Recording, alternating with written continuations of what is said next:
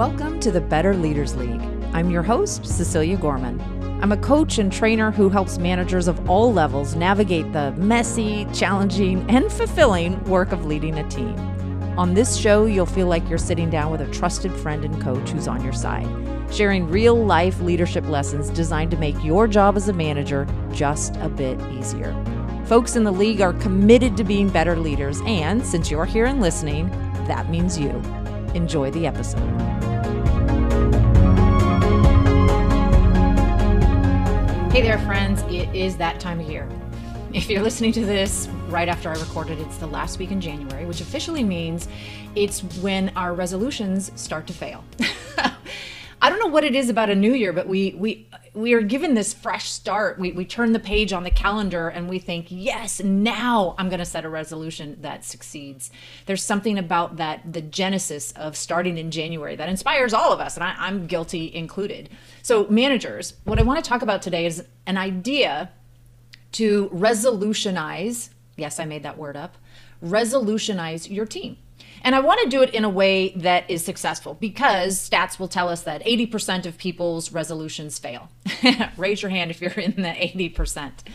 And so um, I want to talk about what managers could do to um, use the idea, um, the theory behind making a resolution, and apply it to your team.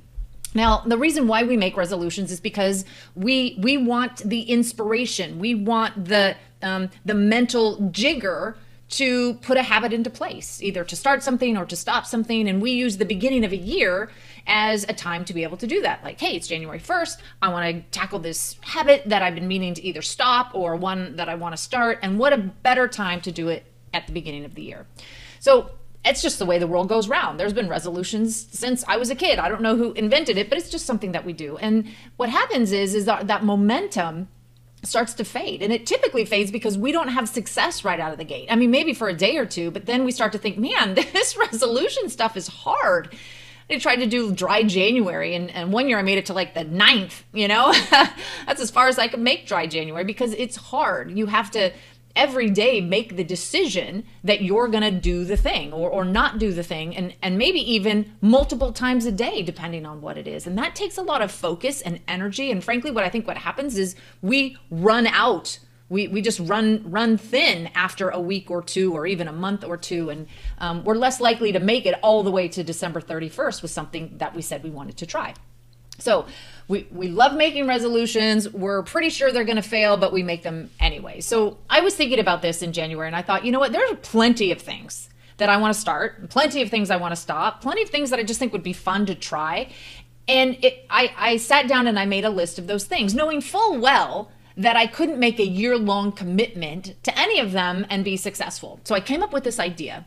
I'm going to tell you about the idea and then I'm going to show you how to apply it as a manager to you and the team you lead. Okay, so hang on for a second. So the idea is called Five on Fire. And um, yeah, I made that up.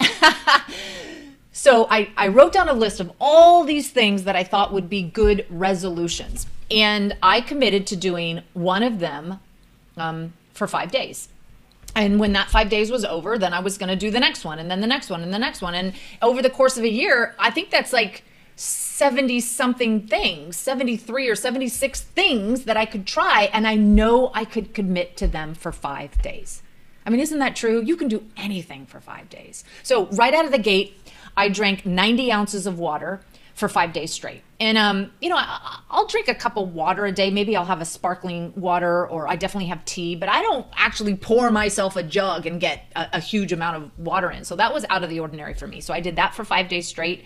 Then I did no cheese. Hello, for five days straight. Then I did 20 minutes of meditation. Then I went into five days of no chocolate the person who keeps uh, chocolate chips in the freezer. that was tough. And today I started five days of boxing. I have a, um, a punching bag in my garage, which is covered with dust.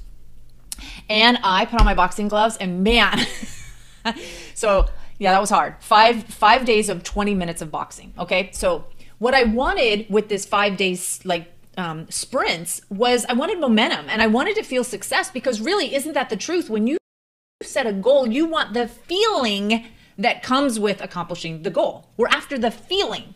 you know, when you talk about losing weight, you know, maybe I want to lose five pounds so that my pants fit a little bit better, but I want the feeling of feeling a little bit more slender that goes along with it. I want that feeling of confidence that goes along with it. And so the feeling that I'm after is a bit of momentum and I want feelings of success and I don't want to feel defeated. Not after 2020. Nobody wants to feel defeated. And frankly, that's what resolutions tend to make us feel deflated right out of the gate in January. Okay, so let's apply this to managers you too will need to make a list, just like I did in my personal life. And I want you to start with maybe there's four ideas that, that you can start with. One is things that you want to stop doing. And in the context of work, in the in the arena of you and how you manage. So this could be I want to stop um, you know, impulsively multitasking when I'm in video meetings. I want to stop being in meetings from 9 to 5 every single day. I want to start, you know, reaching out more to my team or I want to I want to start on this project that I've been meaning to tackle and I never have. So, things you want to start, things you want to stop. The next thing is something that might be fun for the team that might inject a little bit of energy or and or enthusiasm to your group. And perhaps there's something that you can shift or jigger or alter um, that takes you out of autopilot. Maybe there's something that your team, like, we've always done it this way. We always have status on Monday mornings and they're always running this way. So, is there something in there that you could shift or jigger? And then commit to trying one of them for five days. One of the things I recommend to managers that I coach is to start with meetings.